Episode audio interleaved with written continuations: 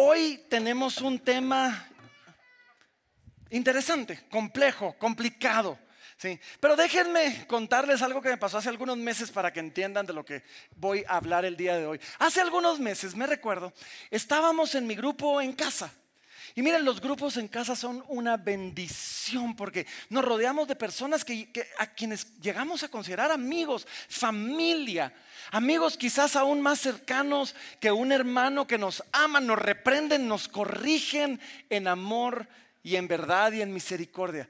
Y me recuerdo que salió un tema, un tema complejo. Estábamos en el grupo, es un grupo de matrimonios, y de repente salió el tema de la muerte. Y entonces, hablando de la muerte, alguien tuvo la brillante idea de preguntarnos y de decirnos, si tu esposa, si tu esposo se muere, ¿te volverías a casar? Ahora aprendí una lección, no hay que responder tan rápido y tan decididamente, porque inmediatamente yo dije, sí. ¿Eso no le causó tanta gracia a mi esposa? De ninguna manera, o sea, no le causó de ninguna manera nada de gracia y tampoco a varios del grupo. Todos se quedaron así como que, uy, ese ya se quiere deshacer de la esposa. Y así como que no, pero está siendo honesto. Sí, y entonces al día siguiente, uno de los amigos del grupo me llama y me dice, mira Francisco, vos sabes que te amamos, ¿verdad? Yo, ajá. Pero yo creo y comienza, y me comienza a dar palo por mi respuesta tan, me dice, yo creo que no fue muy sabio la forma que respondiste, yo creo que tenías que haber tenido un poquito más de tacto. Y yo dije, ok, está bien, y traté de defenderme, de verdad traté de defender mi punto y mi argumento, no lo logré, no lo logré. Pero aprendí una lección. Y es que aún el necio cuando calla es considerado como sabio. Y aún cuando estamos en un grupo en casa y es momento de ser vulnerables, quizás hubiera sido más sabio de mi parte quedarme un poquito, un poquito callado. Ahora, yo no sé si alguna vez les ha pasado que han hablado de más, que han dicho algo que no debe, que quizás había una forma más sabia de decirlo. Que quizás en algún momento hubiera sido mejor quedarse callados y que alguien en su vida, un amigo, un hermano, un familiar, ha tenido la necesidad de acercarse con uno y decirle, mira, te amo, pero... ¿Te ha pasado, no? Te amo, pero, y después comienza, pero deberías de, y fíjate que... y saben, meditando en esto, yo me quedé meditando en esto mientras preparaba el mensaje para este domingo. Y, me puse a pensar, no, no solo en la importancia de cuidar nuestras palabras, por supuesto es importante cuidar nuestras palabras, pero me di cuenta del error que a veces cometemos. Porque a veces cometemos el error de decir te amo, pero. Y yo digo, pero, pero ¿qué?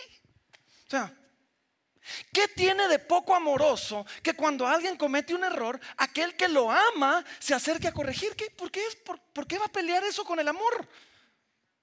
O sea, yo creo que en vez de decir te amo, pero debería decir te amo y porque te amo te voy a decir lo que te voy a decir ahorita, ¿o no? Pero a veces vemos el amor y la verdad como rivales.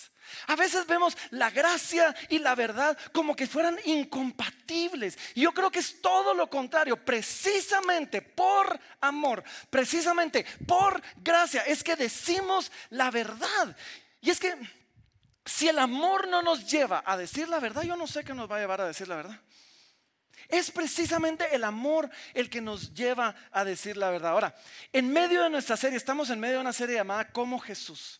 Y estamos hablando de la importancia de ser como Jesús, comportarnos como Jesús, hablar como Jesús, hacer lo que Jesús hacía. Sí, ser como Jesús fue aquí en la tierra. En medio de todo eso, la semana pasada comenzamos un mensaje de dos partes. Un mensaje que hablaba de una aparente tensión en la vida de Jesús, una aparente tensión que volvía loco a la gente que estaba alrededor de Jesús.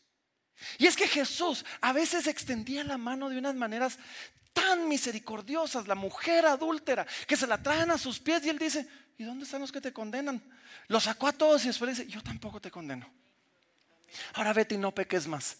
Y de repente sacaba el machete y les daba con todo a algunos. Y la gente a su alrededor se preguntaba y decía, bueno, entonces, ¿Cuál es? O sea, a veces vemos gracia de Dios, a veces vemos la verdad que da con todo. ¿Cuál es? ¿Es gracia o es verdad? Y vimos la semana pasada que el apóstol Juan, notando esta tensión, decide escribir acerca de Jesús y escribe el Evangelio de Juan.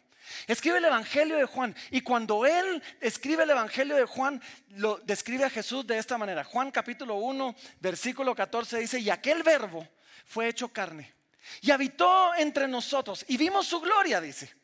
Gloria como la del unigénito del Padre. Y después nos describe esta tensión de una manera perfecta porque dice, Él estaba lleno de gracia y Él estaba lleno de verdad.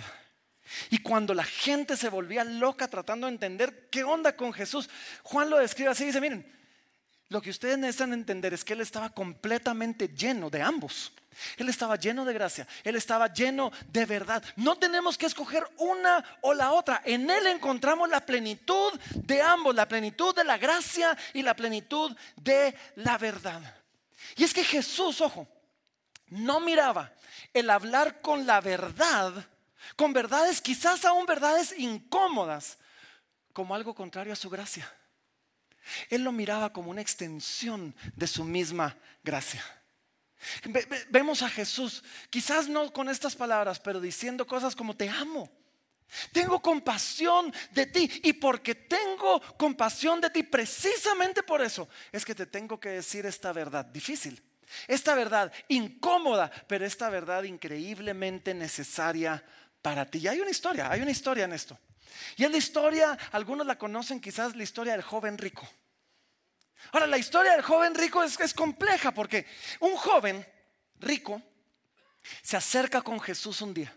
Y este joven viene y le pregunta a Jesús y le dice, Señor, maestro bueno, le dice, ¿qué tengo que hacer para heredar la vida eterna? Parecía una pregunta lógica, buena, digna de alguien que tenía temor de Dios. Y Jesús le responde, le responde esto. Miren, eh, en, en, Marcos capítulo 10 le dice, los mandamientos sabes. No adulteres, no mates, no hurtes, no digas falso testimonio, no defraudes. Honra a tu padre y a tu madre. Y el joven se levanta y le dice, Señor, yo he hecho todo eso desde mi juventud. Y después me encanta esto, porque miren lo que pasa en el versículo 21, dice, y entonces Jesús, mirándole, le amó y le dijo, y me encanta eso, mirándole, le amó. Y déjenme agregar esto, y porque le amó, le dijo, una cosa te falta. Anda, Vende todo lo que tienes y dalo a los pobres. Y tendrás tesoro en el cielo, en el cielo. Y ven y sígueme tomando tu cruz. Ahora, el día de hoy, no me voy a meter a este tema, el día de hoy, el tema no es qué significa para nosotros, anda, vende todo lo que tienes, ese, no es el tema de hoy, va a haber un momento para hablar de ese tema. Lo que yo quiero que ustedes vean el día de hoy es esto. Y Jesús le amó y le dijo, es porque Jesús le amó. Precisamente porque Jesús le amó. Que le dijo, Jesús le amó y quería lo mejor para él. Y como Jesús quería lo mejor para él, le dijo, una cosa te falta. Ahora, alguno hubiera dicho, alguno de nosotros, yo probablemente hubiera dicho, mano, eso es lo máximo, o sea, bienvenido al equipo. Esto lo has hecho desde tu juventud, nítido. Jesús dice, no, no, te amo. Y porque te amo, déjame decirte, una cosa te falta. Hay un ídolo en tu corazón, hay algo arraigado en tu corazón que necesitamos desarraigar.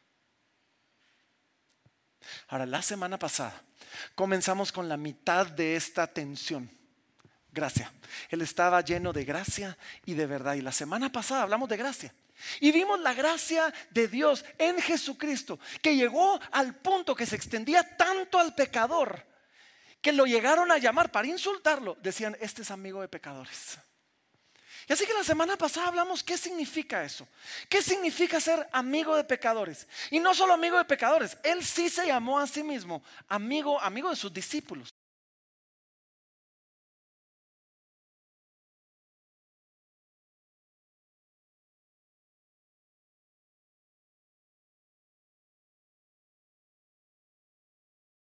Nosotros, que un amigo cuida de nosotros, pero había una característica de un amigo que es la que yo quiero enfatizar el día de hoy. Porque esto distingue a un amigo. Y si ustedes tienen un amigo bueno, un buen amigo aquí en la carne, se van a dar cuenta que esto no puede hacer falta en un buen amigo. Y es que un amigo siempre nos dice la verdad. Y esta era una característica que distinguía a Jesús, ojo, y debería distinguir a sus discípulos. Debería distinguir a sus seguidores. Deberíamos, Jesús nos habla con la verdad, aun cuando duele, aun cuando es difícil de escuchar, aun cuando es incómoda. Y nosotros deberíamos de estar llenos de gracia pero llenos de verdad, aun cuando duele y aun cuando es incómodo. Y, y, los evangelios, miren, los evangelios están llenos, los evangelios están repletos de verdades incómodas que Jesús dijo, de verdades quizás duras que Jesús le dijo a sus discípulos precisamente porque los amaba. Y hoy, miren, hoy voy a hacer algo distinto. Porque generalmente tomamos un texto, una parábola, una historia de la Biblia y lo vamos desarrollando verso por verso y vamos viendo lo que dice. Hoy, hoy voy a hacer algo distinto. Porque mientras estaba meditando de las verdades difíciles, de las verdades incómodas que Jesús decía, comencé a hacer un listado. De repente estaba muy desordenado. Entonces me paré y dije, ¿saben qué? Voy a agarrar un evangelio Ustedes saben, la Biblia tiene cuatro evangelios, son las narraciones sobre la vida de Jesús. Voy a agarrar uno. El primero, Mateo. Y vamos a ver el día de hoy algunas de las verdades difíciles que Jesús dio a sus discípulos en un evangelio. Y son un montón. Y no pretendo que todos se recuerden las 22 verdades que les voy a compartir el día de hoy, porque les voy a compartir 22. Es de la A a la V. De las 22 verdades. Pero lo que quiero es que vean a un Jesús lleno de gracia, pero lleno de verdad. Y quiero que veamos la verdad que Jesús una y otra vez comunicaba a sus discípulos. Y más de alguna de esas, si les pasa como a mí, una o un par de esas nos van a pegar una buena arrastrada. Y nos van a salir diciendo, Señor, por favor, ayúdame a vivir de acuerdo a la verdad que tú pediste para nosotros. Así que déjenme comenzar con esto. Y cierren sus Biblias por un momentito, las vamos a abrir ahorita al final. Solo déjenme irlos guiando a través del Evangelio de Mateo. Porque en el capítulo 1 y en el capítulo 2 de Mateo vemos nosotros la historia del nacimiento de Jesús. Y vemos nosotros que en medio del nacimiento del Hijo de Dios, Él nace en un momento hostil. Cuando Él nace, inmediatamente tratan de matar a todos los bebés. Los papás de Jesús, José y María, tienen que salir huyendo, salen huyendo a Egipto, huyendo por su vida. ¿Por qué? Porque Dios los había seleccionado. Dios les había dado el increíble privilegio de ser los padres terrenales de su Hijo aquí en la tierra. Y una de las verdades incómodas que vemos en el Evangelio de Mateo es esto. Ni aun los padres de Jesús, ni aun aquellos eh, seleccionados por Dios con el privilegio de hacer una obra increíble para Dios, tienen garantizado que la cosa va a ser fácil. Todo lo contrario, a veces la cosa va a ser difícil. Vamos al capítulo 3 y vemos nosotros la predicación de Juan el Bautista. Y Juan el Bautista está predicando. Y una de las cosas que nosotros aprendemos en la predicación de Juan el Bautista es que el primer paso, el primer paso para acercarnos a Dios, ¿saben cuál es? Reconocernos pecadores y confesar nuestro pecado. Y después de eso, ojo, estamos llamados a arrepentirnos, pero un arrepentimiento que no solo diga, ay, sí, Señor, perdón, no, un arrepentimiento genuino, un arrepentimiento que lleve frutos dignos de arrepentimiento. Si mi arrepentimiento no me cambia, eso, eso significa que no me he arrepentido. Arrepentirme implica que reconozco que no solo no soy perfecto, soy un pecador y que mi pecado ha ofendido a Dios y ha ofendido a otros y que por lo tanto debo arrepentirme delante de Dios y hacer frutos de arrepentimiento delante de otros. De lo contrario, no me estoy arrepintiendo. Arrepentirme significa que no solo veo los problemas que mi pecado causó, sino me arrepiento de que fui rebelde contra Dios, me arrepiento de que dañé a mi prójimo y donde hice daño voy a hacer algo al respecto. Y después nos dice algo difícil, dice, y si no, el hacha está puesta a la raíz. Damos la vuelta. capítulo 5 al 7. ¿Qué, ¿Qué pasa en el capítulo 5 al 7 de Mateo? ¿Quién sabe?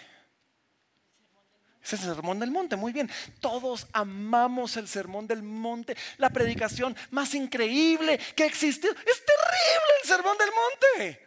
En serio, el sermón del monte en el capítulo 5 comienza diciéndonos esto. El pecado no solo es lo que tú haces, también es lo que tú pensás. Si alguno ve a una mujer y la desea en su corazón, ya adulteró con ella en su corazón, nos dice Jesús. Es más, nos dice, si alguno se enoja con su hermano, y, y, esto viene acompañado de diciendo, ustedes han oído que se les dijo, pero yo les digo. Entonces dice, ustedes han oído que se les dijo, no cometerás adulterio, pero yo les digo, si alguno ve a una mujer para codiciarle en su corazón, ya adulteró con ella. Y después les dice, ustedes han oído que se les dijo, no matarás. Y Jesús dice, si ustedes se enojan con su hermano y lo maldicen, es como que lo hubieran matado. Y, después en el mismo sermón del monte nos dice, hey, el pecado, ojo, y, de verdad, esta es una verdad difícil, pero espero yo que el Señor abra nuestros corazones, porque Jesús les dice cosas como esta, el pecado es algo que no se toma a la ligera. El pecado es tan serio que Jesús dice, si tu ojo derecho te es ocasión de pecar, sácalo de ti, quítalo. Es mejor entrar sin un ojo al cielo que completito al infierno. Y nos sigue hablando. Y nos dice cosas difíciles. Y nos dice el matrimonio, el divorcio. Son cosas que no deben tomarse a la ligera. Son cosas que Dios instituyó para nosotros. Ahora, ojo, yo sé que aquí hay quizás personas divorciadas y los amamos y hay gracia para el divorciado. Pero el mismo Jesús dijo, hey, esto no se toma a la ligera. Esto es algo que se toma en serio. Y después, más adelante, en el mismo sermón del monte, Jesús al final del capítulo 5 les dice, y saben, cualquiera puede amar a sus amigos. El más pecador de los pecadores ama a sus amigos. Pero si ustedes quieren ser perfectos como el Padre es perfecto, entonces amen a sus enemigos. Y de esa manera van a ser perfectos, como nuestro Padre Celestial es perfecto. Y en el capítulo 6, después de enseñarnos cómo orar, se nos enseña a nosotros, a, nosotros esto y nos dice que los tesoros en el cielo son mejores que los tesoros en la tierra. Es más, nos dice algo difícil. A veces los tesoros en la tierra nos van a impedir ir al cielo. Porque hay personas que por buscar tesoros en la tierra le van a dar la espalda a Dios. Van a amar a este mundo, van a amar los tesoros de este mundo mucho más de lo que aman a Dios. Y por lo tanto, Jesús lo dijo así, es más fácil que un camello pase por, el ojo de una aguja a que un rico entre en el reino de los cielos. Ahora déjenme hacer un paréntesis aquí, porque los discípulos le dicen, Señor, entonces, eso, eh, ¿quién va a entrar? Y le dice, pues para los hombres esto es imposible, pero para Dios. Y nos enseña a nosotros que aun cuando la verdad es, es, es, dura, hay una gracia, hay una gracia que dice, esto suena imposible para ti, pero mi gracia va a ser una obra en tu corazón que te va a permitir sí poder entrar. Versículo capítulo 7 nos dice, si, si, juzgamos, vamos a ser juzgados con la misma medida con la que juzgamos a otros. Y miren, cuando comenzamos a ver algunas de estas enseñanzas, y comienza a caer el peso de que uno pensaría, ay, como Jesús vino tan buenote, Jesucito lindo, él, todo. No, no, no, Jesús vino, pero con todo. Y por eso es que el capítulo 7 de Mateo termina diciendo esto: hey, la puerta es estrecha y el camino es angosto y no todos pueden transitar por él. Pero ancho es el camino que lleva a la perdición, nos dice. Es más, Jesús dice esto. Si no damos buenos frutos, y déjenme sentarme porque una de las verdades incómodas es que ayer jugando voleibol me jalé la pierna. Y, mi última semana fue de verdades incómodas. Fue feliz día del padre, me pusieron anteojos para leer, como quien dice, ya estás viejo, y ayer me jalé y eso vino a... Entonces no es porque sea pastor cool, es solo porque ya... sí. Vemos nosotros que Muchas personas, muchos creyentes, déjenme decirles esto. Muchos creyentes no van a poner atención a estas verdades difíciles. Muchos creyentes lo van a tomar a la ligera. Y muchos creyentes van a, van a pensar, no hombre, la cosa no es así. Y algunos cuando se presenten delante de Dios van a escuchar unas palabras horrorosas. Nunca os conocí. Apártense de mí, hacedores de maldad.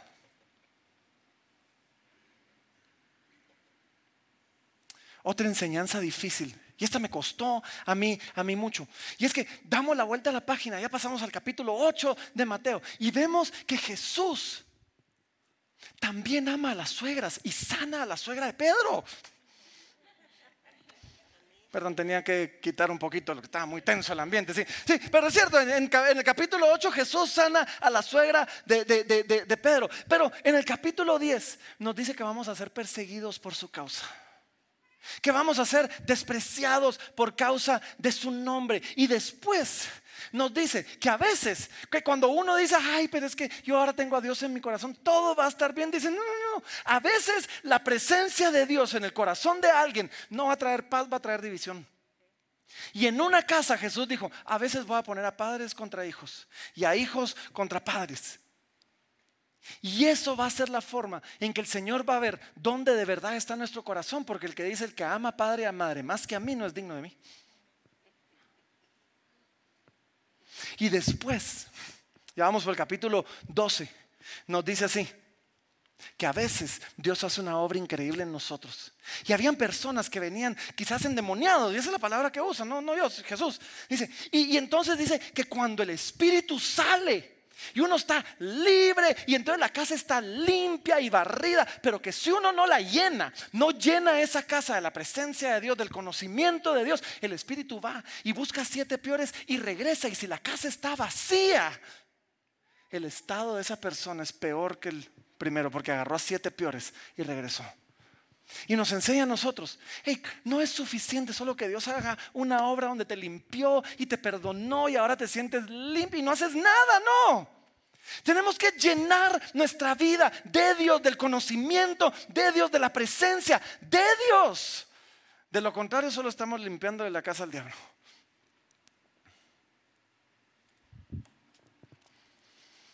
Capítulo 12, llegan con Jesús. Y Jesús está enseñando y llegan y le tocan el hombro a Jesús, me imagino yo el hombro, y le dicen, Señor, allá afuera está tu mamá y tus hermanos. Y el Señor detiene todo y le dice, ¿y quién es mi madre? Y alguno ha dicho, eh, María. ¿sí? No, ¿Y quiénes son mis hermanos? Y el Señor dice, mi madre y mis hermanos son los que hacen la voluntad de mi Padre que está en los cielos. ¿Y saben qué nos enseña esto? Algunos de nosotros quizás venimos de familias de creyentes. Crecimos con papás creyentes, con abuelos creyentes. Y nos dice, solo porque tienes la sangre de un creyente no te hace un creyente. A menos de que hagas la voluntad del Padre, no eres la mamá, no eres el hermano, no eres la familia del Señor. Hasta que te rindes y te sometes a Él y decides hacer la voluntad del Padre. Y en el capítulo 15 hay una verdad difícil. Y es que el Señor dice, hey, no es lo que le entra al hombre, no es lo que entra al hombre lo que lo contamina. Es lo que sale del hombre. Porque del corazón, de ahí salen los malos pensamientos y los homicidios y los adulterios y todo esto. Y nos enseña, ¿saben qué nos enseña? Que a veces tú y yo respondemos mal ante una situación y el Señor nos dice, no es la situación la que te hizo responder mal, es tu corazón. No es que si me cambian de situación voy a estar mejor, es que te necesitan cambiar de corazón. Porque es tu corazón el que tiene el problema, no la situación. La situación solo hace que lo que hay en tu corazón se evidencie. Y más adelante, ¿qué capítulo vamos? Versículo 17. Déjenme enseñarles este. Esta no nos va a gustar. Pero es que Jesús, una de las verdades incómodas que Jesús enseñó es esto tenemos que pagar impuestos. Es más, en el capítulo 17 y en el capítulo 22 lo vemos. En el 17 le están cobrando el impuesto del templo. Y el Señor dice, todavía le pregunta a Pedro, Pedro, ¿los hijos están exentos o no? Sí. Y le dice, pero para que estos no tropiecen, Ve y, ustedes se recuerdan, saca un pescado, le saca la moneda y paga el impuesto por ti y por mí. Y nos enseña el Señor algo todavía terrible. A veces, aún en impuestos, es pagar mejor, es mejor, perdón, es mejor pagar de más que de menos para no hacer tropezar a otros. Y en el 22 le vuelven a preguntar, Señor, deberíamos pagar impuestos a Roma que nos oprime, a Roma que es corrupta y que se roba el dinero. Deberíamos pagarle impuestos a un gobierno que tiene las carreteras destruidas. Y el Señor dice, ¿quién es esta? ¿Quién es la imagen en esta moneda? denle al César lo que es del César y a Dios lo que es de Dios. El capítulo 18 Jesús nos enseña algo y nos dice, no hagamos tropezar a otros. Y nos enseña, nuestro testimonio es importante. La manera en que nosotros reflejamos nuestra relación con Dios hacia otros es importante. Y dice, y si alguno hace tropezar a alguno de estos chiquititos, mejor le sería amarrarse una piedra de molino al cuello, tirarse al mar, que hacer tropezar a uno. Y después nos dice, no sé, ya casi voy a terminar, voy por la T. Y después nos dice, en el versículo, en el capítulo 18 hay una parábola fabulosa. Y nos encanta porque es la parábola de los dos deudores. Y nos enseña en esta parábola que el, que el, Señor perdonó una deuda increíblemente grande, una deuda imposible de pagar. Pero después nos enseña y nos dice que si aquel que ha recibido ese perdón no lo extiende a otros, pagando una deuda, perdonando una deuda quizás más pequeña. Dice, cuidado, no va haciendo que el Señor nos cobre la deuda que le debíamos.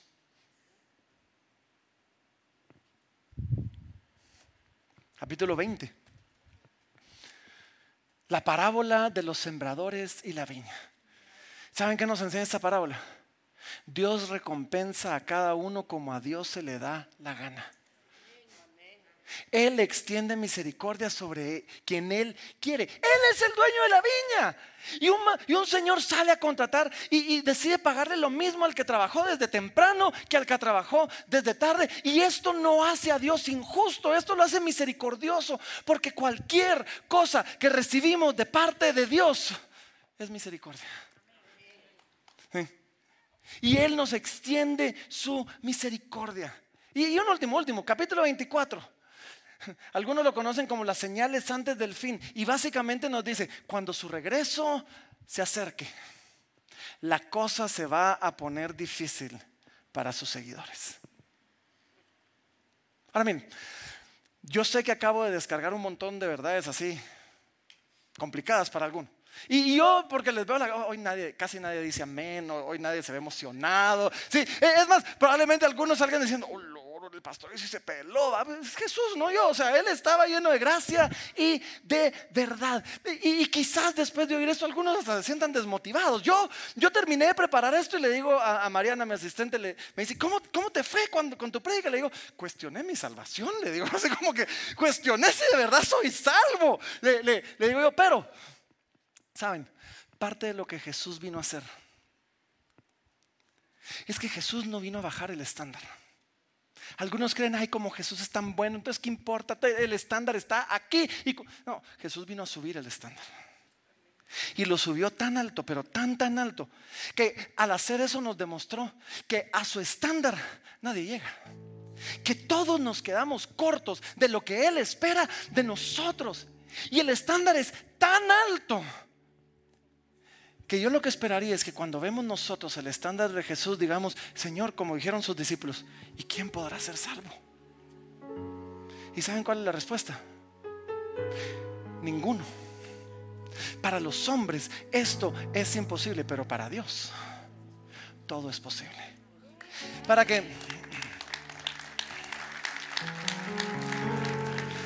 ¿Saben? Lo que Jesús vino a hacer es como que alguno de nosotros se encontrara a mitad del océano Atlántico flotando sin salvavidas y dijera, aquí o me rescatan o me ahogo. Y Jesús nos mostró que esa es nuestra condición.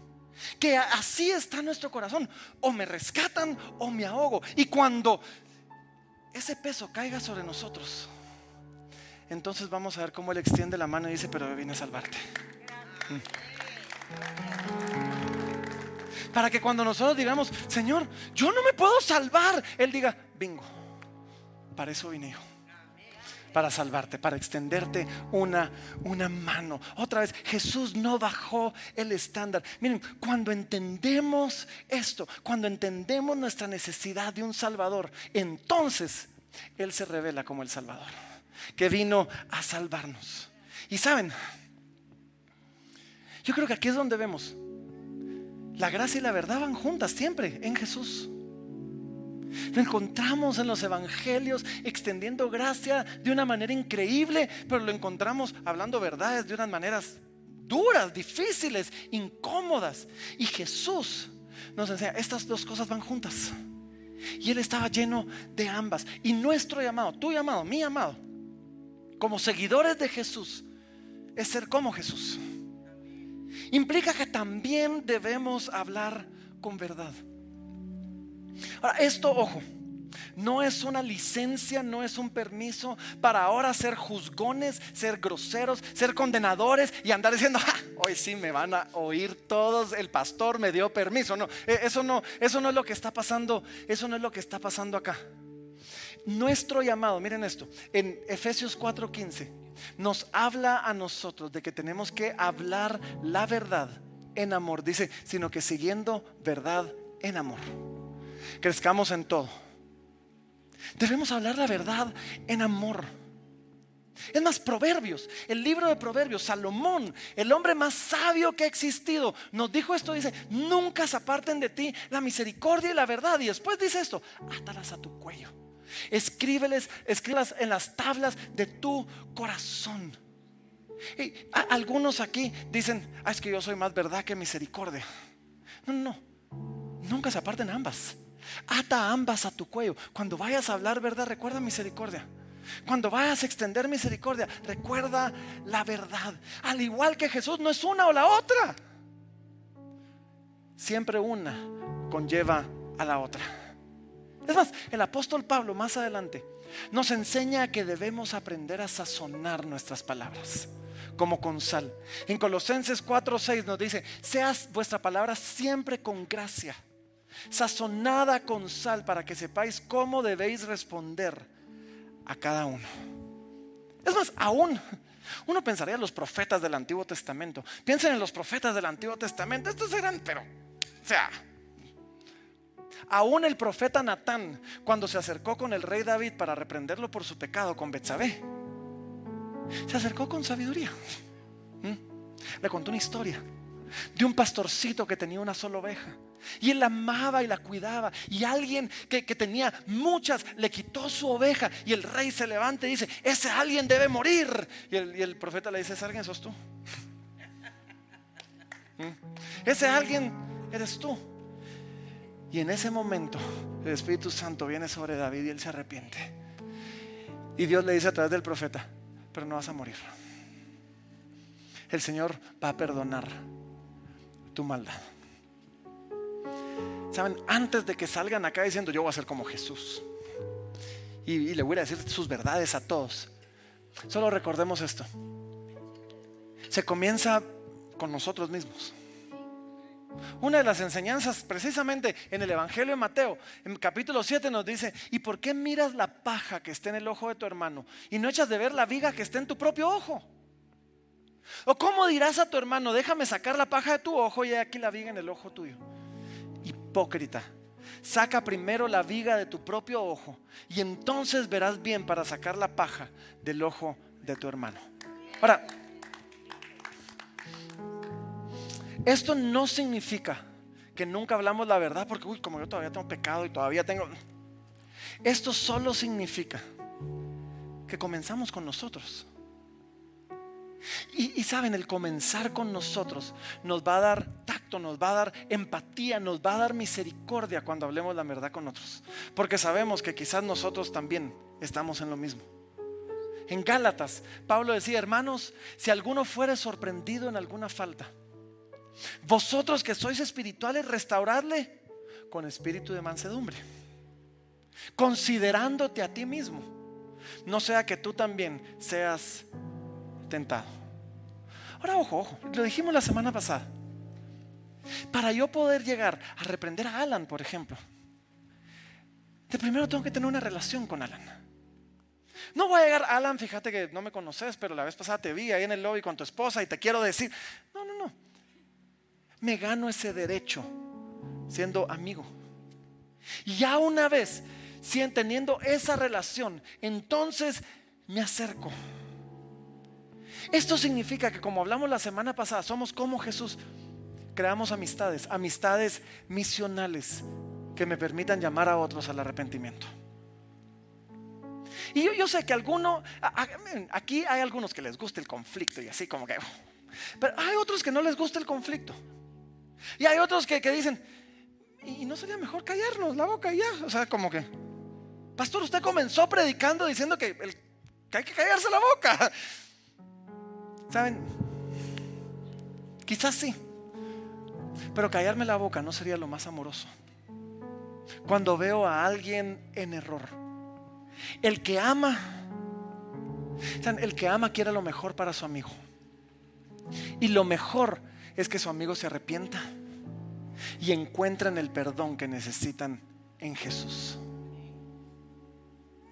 Santiago, el hermano de sangre del Señor Jesucristo, lo dijo de esta forma, dijo, hermanos, si alguno entre vosotros se ha extraviado de la verdad y alguno le hace volver, sepa que el que haga volver al pecador del error de su camino, salvará de muerte un alma y cubrirá multitud de pecados. ¿Cómo somos como Jesús? ¿Saben? Como Jesús hablamos la verdad en amor. Y comenzamos hablándole a otros creyentes, a otros amigos, a otros hermanos. Y Dios va a usar nuestras palabras para que vayamos siendo santificados, para que vayamos siendo exhortados unos los unos por los otros. Los mantenemos, los motivamos, perdón, a mantenernos firmes en nuestra esperanza sin fluctuar en nuestra profesión de nuestra esperanza. Y sí, señalamos el pecado, pero al mismo tiempo nos recordamos unos a otros de la gracia de Dios de que donde hay pecado sobreabunda la gracia. Entonces señalamos el pecado no para condenar, señalamos el pecado para llamar al arrepentimiento, para que podamos encontrarnos con la gracia de Dios que nos limpia de ese pecado. Y ayudamos a otros a encontrar o, quizás a reencontrarse con el gozo de Dios. Porque ojo, después de esto uno dice, wow, tengo que vivir en santidad. Sí, Señor. Si no reencontramos el gozo de Dios, vivir en santidad es imposible. Somos como Jesús, en que hablamos con verdad, no solo a otros creyentes, hablamos con verdad a aquellos que quizás no comparten nuestra fe. Y cuando lo hacemos, ¿saben? Parte de la verdad es que Dios va a usar nuestras palabras para hacer dos cosas. Primero, vamos a llevar las malas noticias. Las malas noticias de que somos pecadores. Nuestro pecado nos puso en deuda con Dios y estamos destinados a una eternidad en el infierno sin Él.